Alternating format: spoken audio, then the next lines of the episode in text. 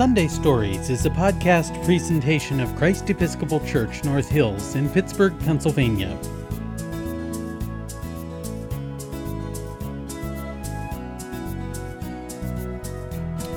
Hello, welcome to Sunday Stories. My name is Deacon Lorena, and I love to share good stories with you. Have you ever made a wish? A wish is a hope for something when we wish for something, we hope it will happen. On our birthday, while everyone sings happy birthday, we make a wish before we blow out the candles. We believe that if we blow out all the candles in one breath, our wish will come true.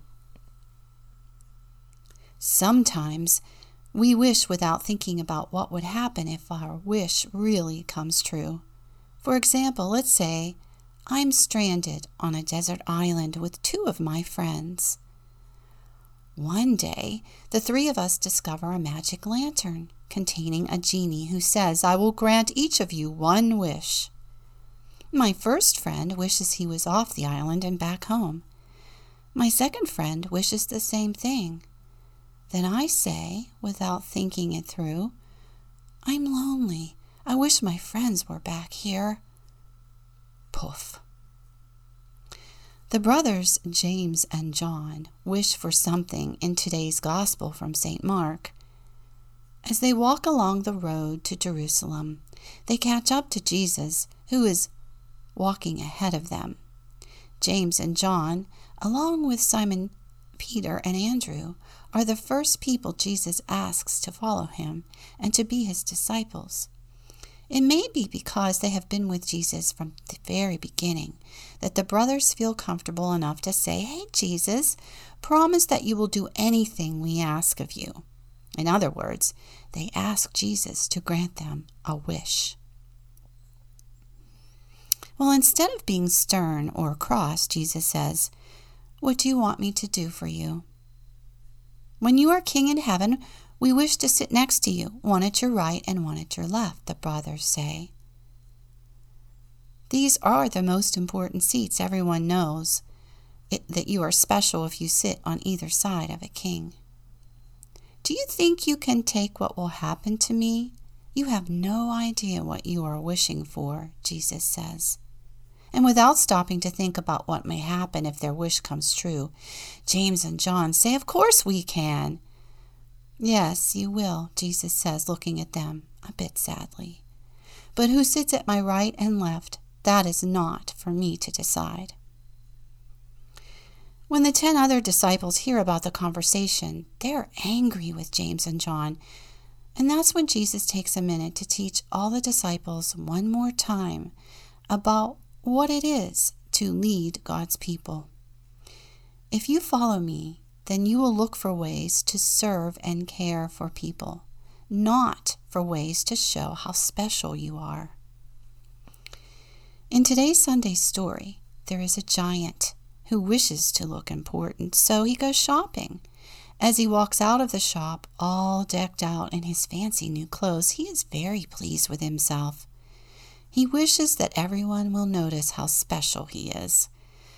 Now I'm the spiffiest giant in town, he says proudly. As he walks back home, he keeps finding little animals who have wishes too, and soon he discovers that he is no longer the spiffiest giant in town. Let's listen to today's Sunday story. The spiffiest giant in town by Julia Donaldson. George was a giant, the scruffiest giant in town. He always wore the same pair of old brown sandals and the same old patched up gown. I wish I wasn't the scruffiest giant in town, he said sadly. But one day George noticed a new shop. It was full of spiffy clothes, so he bought a spiffy shirt, a spiffy pair of pants, a spiffy belt, a spiffy striped tie, some spiffy socks with diamonds on the sides, and a pair of spiffy, shiny shoes. Now I'm the spiffiest giant in town, he said proudly. George left his old clothes behind in the shop. He was about to go home when he heard a sound. On the sidewalk stood a giraffe who was sniffing sadly. What's the matter? asked George. It's my neck, said the giraffe. It's so very long and so very cold. I wish I had a long, warm scarf. Cheer up, said George, and he took off his striped tie. It didn't match my socks anyway, he said as he wound it around and around the giraffe's neck. It made a wonderful scarf. Thank you, said the giraffe. As George strode toward home, he sang to himself, My tie is a scarf for a cold giraffe, but look me up and down. I'm the spiffiest giant in town. George came to a river. On a boat stood a goat who was bleating loudly. What's the matter? asked George. It's my sail, said the goat. It blew away in a storm. I wish I had a strong new sail for my boat. Cheer up, said George, and he took off his new white shirt. It kept coming untucked anyway, he said as he tied it to the mast of the goat's boat. It made a magnificent sail.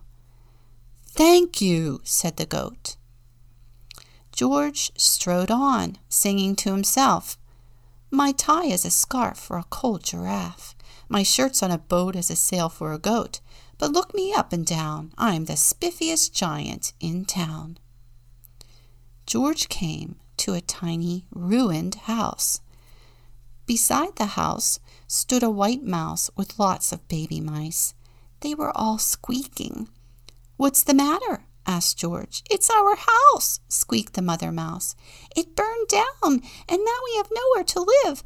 I wish we had a nice new house. Cheer up, said George, and he took off one of his shiny shoes. It was giving me blisters anyway, he said, as the mouse and her baby scrambled inside. The shoe made a perfect home for them. Thank you, they all squeaked. George had to hop along the road now, but he didn't mind, and as he hopped he sang to himself, My tie is a scarf for a cold giraffe, my shirt's on a boat is a sail for a goat, my shoe is a house for a little white mouse, but look me up and down, I'm the spiffiest giant in town. George came to a campsite. Beside a tent stood a fox who was crying. What's the matter? Asked George. It's my sleeping bag, said the fox. I dropped it in a puddle. I wish I had a dry sleeping bag. Cheer up, said George, and he took off one of his socks with diamonds on the sides. It was tickling my toes anyway, he said as the fox snuggled into it. It made a very fine sleeping bag. Thank you, said the fox. George hopped on, singing to himself. My tie is a scarf for a cold giraffe, my shirt's on a boat as a sail for a goat, my shoe is a house for a little white mouse, one of my socks is a bed for a fox. But look me up and down, I'm the spiffiest giant in town. George came to a big squishy bog. Beside the bog was a dog who was howling. What's the matter? asked George. It's this bog, said the dog. I need to get across, but I keep getting stuck in the mud. I wish there was a safe, dry path. Cheer up, said George, and he took off his spiffy new belt. It keeps squeezing my tummy anyway, he said as he laid it down over the bog. It made an excellent path. Thank you, said the dog. The wind started to blow, but George didn't mind. He hopped on, singing to himself. My tie is a scarf for a cold giraffe, my shirt's on a boat is a sail for a goat, my shoe is a house for a little white mouse, one of my socks is a bed for a fox, my belt helped a dog who was crossing a bog, but my pants are falling down. I'm the coldest giant in town. Suddenly George felt sad and shivery, and not at all spiffy. He stood for a moment and thought, I'll have to go back to the shop and buy some more clothes, he decided. He turned around and hopped all the way back to the shop, but when he got there, it was closed. Oh no! cried George. He sank down onto the sidewalk, and a tear ran down his nose.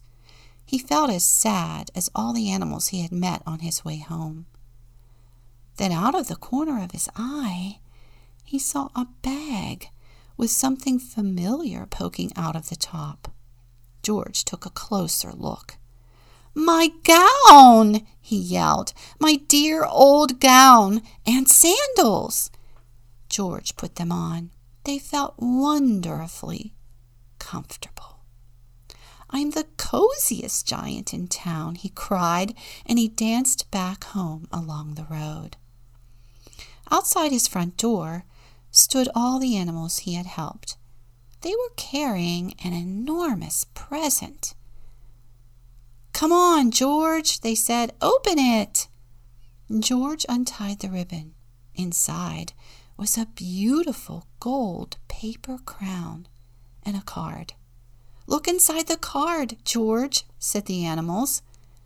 George put the crown on his head and opened the card.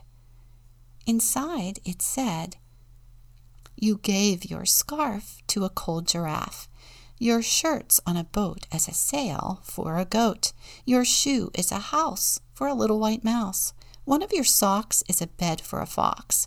Your belt helped a dog who was crossing a bog.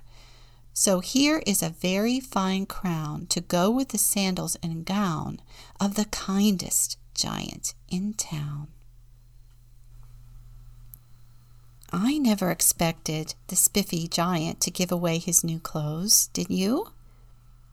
George gladly gives his brand new clothes away to help the animals. The animals each wish for something, but they never ask the giant to help them. He figures out how to serve them using the spiffy new clothes. By the end of the story, the giant forgets something. Do you know what it is? He forgets about himself. This is what Jesus asks the disciples and anyone who wants to follow him to do. He asks us to forget ourselves, to put others first. It is that simple, but it is also very hard because we all want to be special and important. Just like George the Giant, we love wearing new things.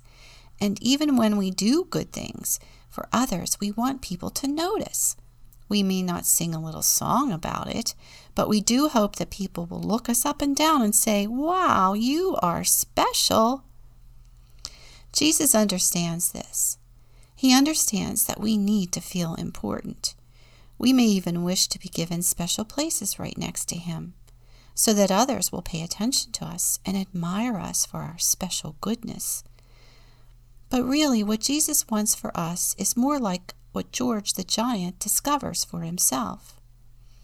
By the end of the story, George finds something. Do you remember what it is? His old clothes. And he is very happy too because they are comfortable and fit him perfectly. He no longer needs to be spiffy because he likes being the coziest giant in town. This is what Jesus hopes for us. He wants us to be ourselves.